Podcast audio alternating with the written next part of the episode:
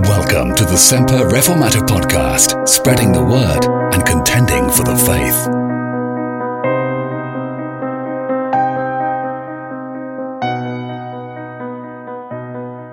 Revelation chapter 5. I'm going to look at the first seven verses.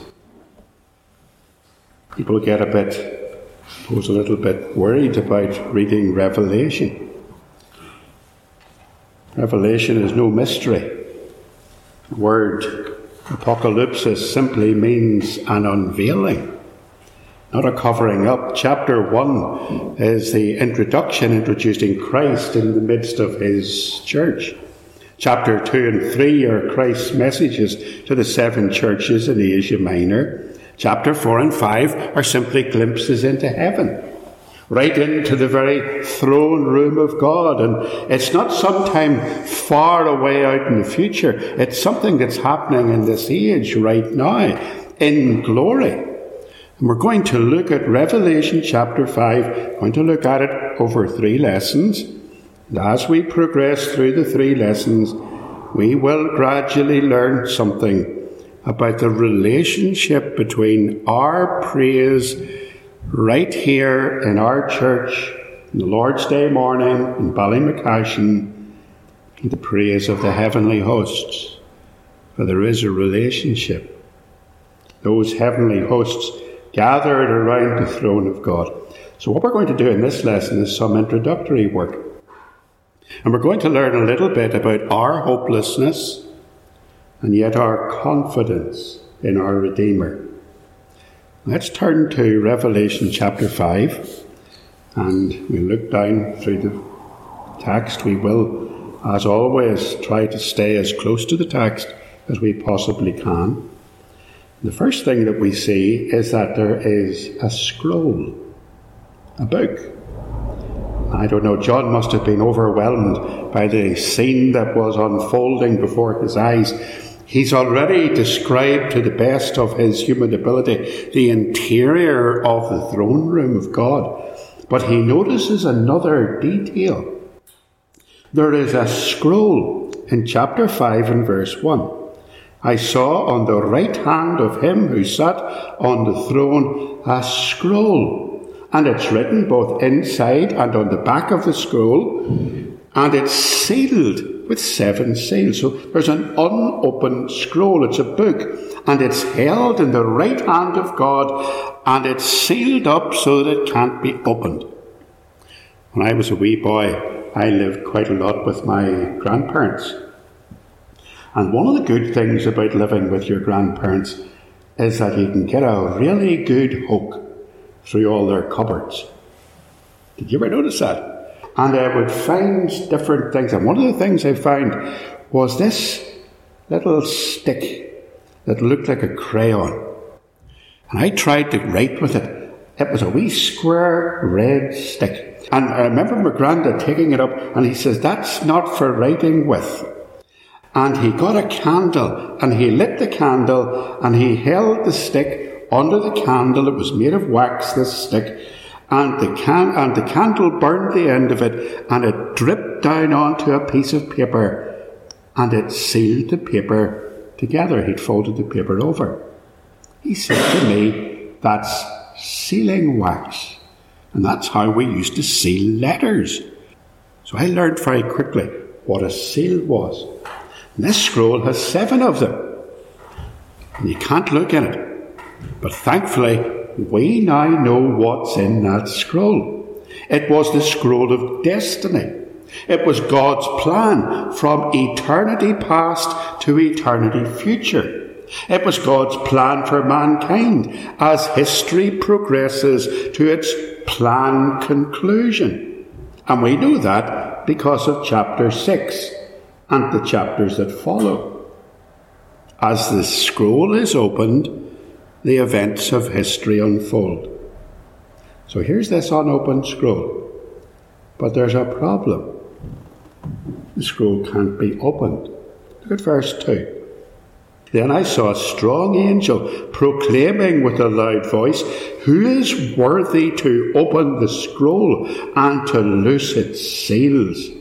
In verse 3, and no one in heaven or on the earth or under the earth was able to open the scroll or to look at it. No one can open this book. No one anywhere in the entire world can open it. No one is in charge of their own destiny.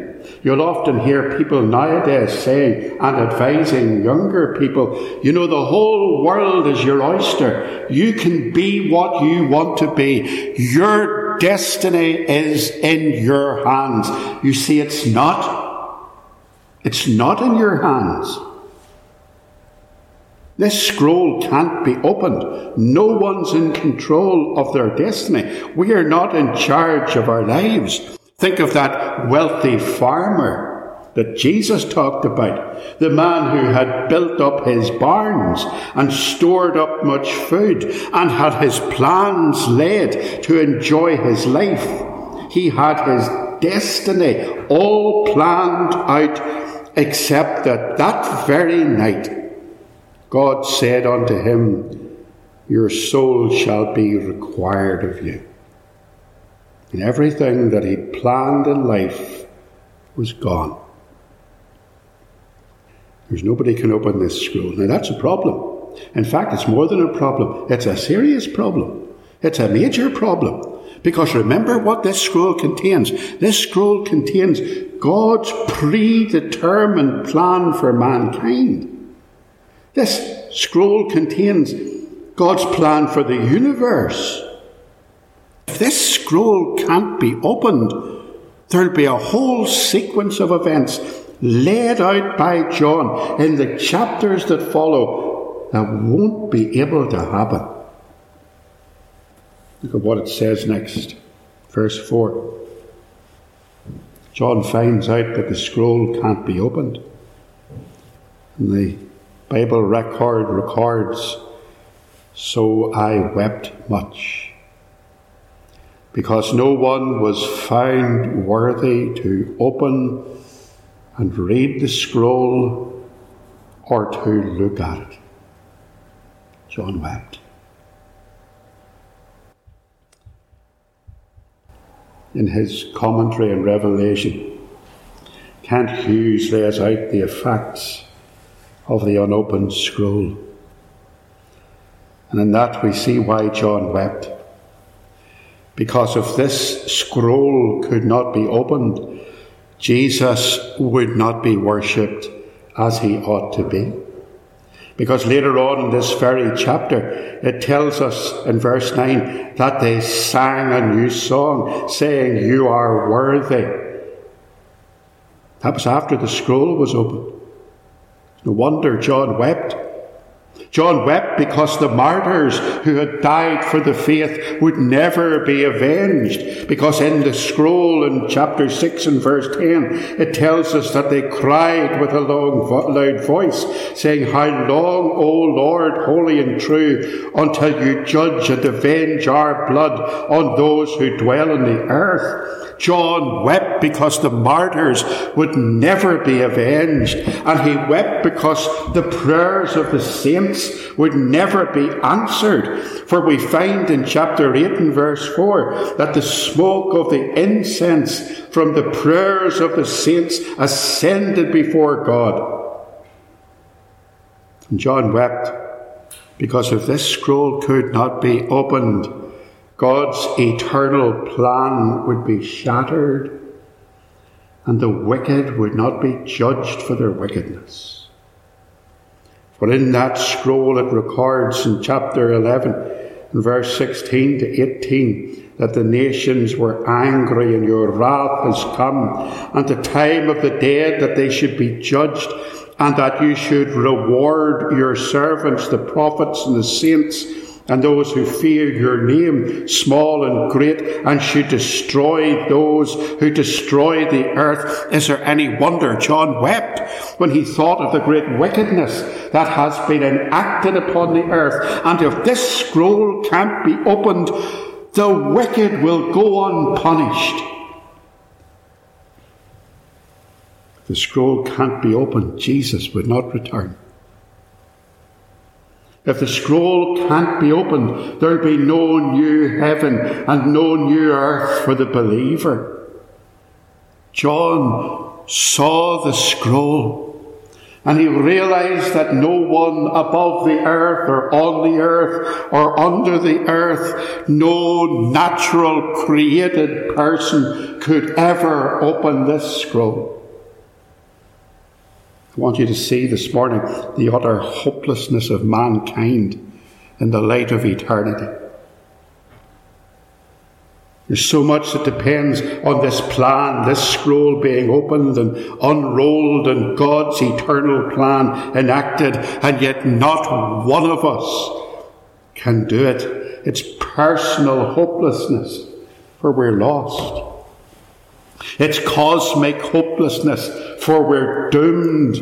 It's utter helplessness in the face of the relentless march of time. We're living in a world that is out of our control. We are a lost cause. Paul describes this in Ephesians 2 when he points to the Ephesian believers in their unregenerate state and he says, At that time you were without Christ, being aliens from the commonwealth of Israel's of Israel and strangers from the covenant of promise, having no hope without God in the world. Is any wonder that when John realized the true hopelessness of man, that he wept. And he wept much. You know, I think when we think of our sinfulness, we think of the awful plight that we're in. We think of the Ephesian believers in their unregenerate state. We should weep over our sinfulness and we should certainly weep over the lostness of our friends and our neighbours who live around us. So John wept. So there's a scroll, and it's not opened. And that's a problem. It's a major problem. It's such a serious problem that John literally burst into tears at the thought of the consequences of the unopened scroll until in verse 5 there's a lion.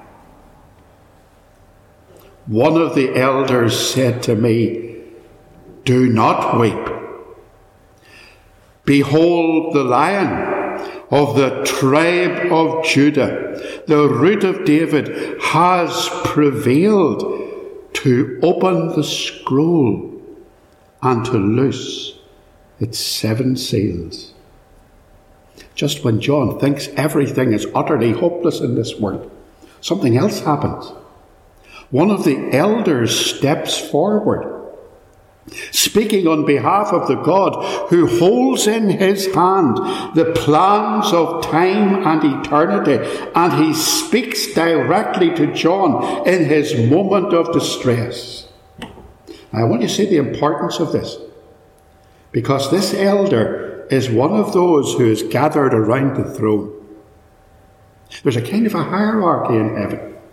There's a throne of God depicted in the book of Revelation. And round that is the four beasts. Now there's Revelation is full of symbolism. So don't be thinking of these four beasts as, as four animals in, in, the, in the sense of, of, a, of an animal like we would have a dog or a cat or a, or a cow or something.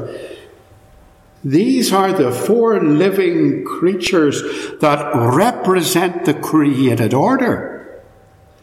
This is God's creation. Chapter 4 and verse 6 to 7. There's a lion, there's a calf, an ox, the strongest creature. There's a man, the wisest of all creation. There's an eagle, the swiftest of creation. And these four living creatures representing creation. And then Around them are the 24 elders who surround the throne and worship God, and it is one of those elders who comes to John and brings a message that is directly from the throne of God. So see its importance. And see what the elder says. Behold the lion, the lion of Judah, the lion who has overcome the lion who has prevailed to open the scroll, the one who alone is able to take the plan of eternal destiny, the rolled up scroll, and break the seals and enact the sovereign will of God. Here's the good news, my friends. In the midst of all of our human hopelessness, there is great hope. And it's not found in you. Don't look within yourself. You, you hear the pop singers. You've got to search for the hero inside yourself. You haven't. I've got bad news for you. There's no hero inside yourself. There's nothing in you that can, that can open this scroll and affect your destiny. There's only one. The Lion of Judah shall break every chain. It's only found in Jesus. There's no one else who can come to our aid. And the elder points the weeping, sorrowful John to Christ, our Saviour, the one who dries all of our tears. What did we sing in Psalm 30 just a few moments ago? His anger is but for a moment. His favour is for life. Weeping may endure for a night, but joy cometh in the morning. There's a lion and the lion is able to take the scroll. And then, thirdly, there's a scroll, there's a lion, and there's a lamb. Verse 6. And I looked, and behold, in the midst of the throne, and of the four living creatures, and in the midst of the elders, this centrality, stood a lamb as though it had been slain, having seven horns and seven eyes, which are the seven spirits of God, sent out into all the earth. And he came and took the scroll out of the right hand of him who sat on the throne. a very strange switch, isn't there? You have to ask the question why is it switched from a lion to a lamb? Because in verse 5, we're told that the lion of the tribe of Judah has prevailed to open the scroll and to loose seven seals. And then we're told John saw a lamb, and the lamb took the scroll. Why the switch?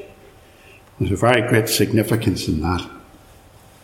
And it lies in how the lion is going to take the scroll and bring God's destiny into action. Here's how he did it he died. He died. How did the lion break the seals? How did the lion enact God's plan? The lion became a lamb for you and for me. And he died. Let's look at the text here, because this mighty king, the king of the, the lion, is also the meek lamb who has given his life for us. Let's see where this lamb is. He's right in the midst of the throne. He and the Father are one. Jesus prayed for the disciples in John 17 and verse 11, and he says, Holy Father, keep through your name those whom you have given me, that they may be one as we are. Look at what tells us about this lamb. The first thing we see here in verse 6 is a lamb as though it has been slain. It's the lamb slain. Of course, Jesus is not a literal lamb or a literal lion because Revelation is symbolic. These are symbols. They're demonstrating his work as king and as saviour. And everyone in Israel, including John, knows that what lambs do is they die. Lambs are born to die. And in Israel, they die for the sin of others. And that's a well established principle in ancient Israel. Remember the Passover lamb, sacrificed every year, a reminder of how God set the enslaved nation free from Egypt. A lamb had been slain. The blood was sprinkled on the doorposts and the lintels of the people of God, and the covenant promise was given in Exodus chapter 12 and verse 13. The blood shall be a sign for you on the houses where you are, and when I see the blood, I will pass over you. Everybody knew what John the Baptist meant when he saw Jesus coming down to the Jordan, and he said, Behold the Lamb of God, which taketh away the sin of the world. The Lamb has been slain, and in his death the Lion has conquered and defeated death and sin and hell and the devil. Hebrews chapter 10 and verse 11 tells us that every priest stands ministering daily and offering repeatedly the same sacrifices which can never take away sins. But this man offer he had offered one sacrifice for sins forever sat down at the right hand of God. I but hold on a minute. The lamb was slain but when John sees in heaven, the Lamb isn't sitting, it is standing. So the Lamb is slain, and the Lamb is standing. Now, there's a universal truth that many of you will already know dead things don't stand up. Sure, they don't. They don't stand up. Generally, they lie down. But here's a lamb who was dead and who is alive.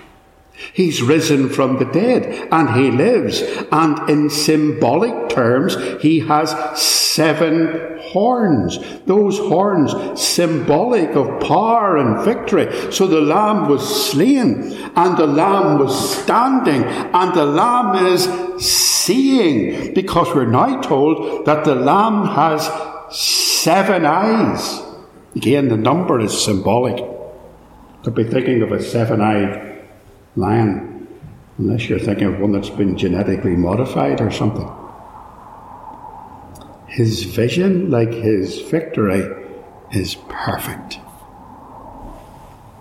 Back in the springtime, I had to get an appointment with, with an optician. I hadn't been for 12 years. So I rang the optician. Of course, what do you say when you ring an optician? Oh, I need a, I need a, I need an eye appointment. Do I have to wear a mask? Because if I'm wearing a mask, I'm not coming. She says, No, you don't have to wear a mask if you don't want to. Great. So away I went to the optician, and she did my eye tests, and I've been bragging about it ever since because she said to me, Do you know, in 12 years, your eyes haven't changed one bit. You have the perfect vision, long range, of a 20 year old.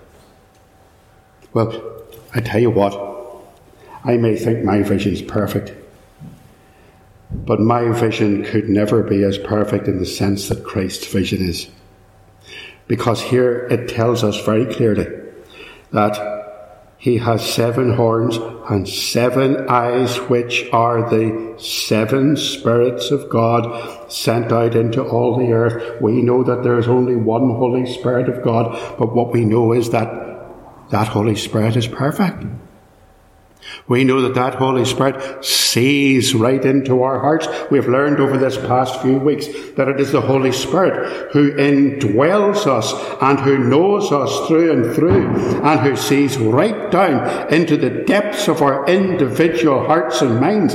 Here's the proof that Christ dwells in our hearts through the agency of the Holy Spirit in Ephesians chapter 3 and verse 16. And there Paul writes this that he would grant you, according to the riches of his glory, to be strengthened with might through his Spirit in the inner man. His Spirit in the inner man, that Christ may dwell in your hearts through faith. How does Christ dwell in your hearts? Through the work of the Holy Spirit, who is perfect and who perfectly knows you completely, through and through. So we have the Lamb, which was slain and which was standing and which was seeing. Let's see what happened next.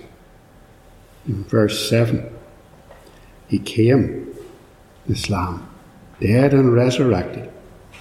He came and took the scroll out of the right hand of him who sat on the throne. The Lamb takes the plan, the plan of history from God the Father. And he does what no one else can do. He takes the reins of history and destiny and he owns them. And he is in charge of history. And he is in charge of destiny. And he is in charge of my personal destiny and yours. And we can trust him. Is it any wonder we worship him? The one who is the Lion of Judah, the one who was the Lamb who was slain, who died for my sins, who rose again from the dead, who ever lives interceding for me, who knows my very deepest needs, who pleads my cause right in the very midst of the throne of the Father. And so, like the people in verse 8, our response is to bow before the Lamb who was slain and who lives forevermore and cry, He is worthy to be praised. Next week, God willing, we shall see that even in our praise here in our local church, as we sing psalms and hymns, and spiritual songs and worship the Lord together, we'll see that that rises into heaven and glorifies God along with the praises of the redeemed multitude.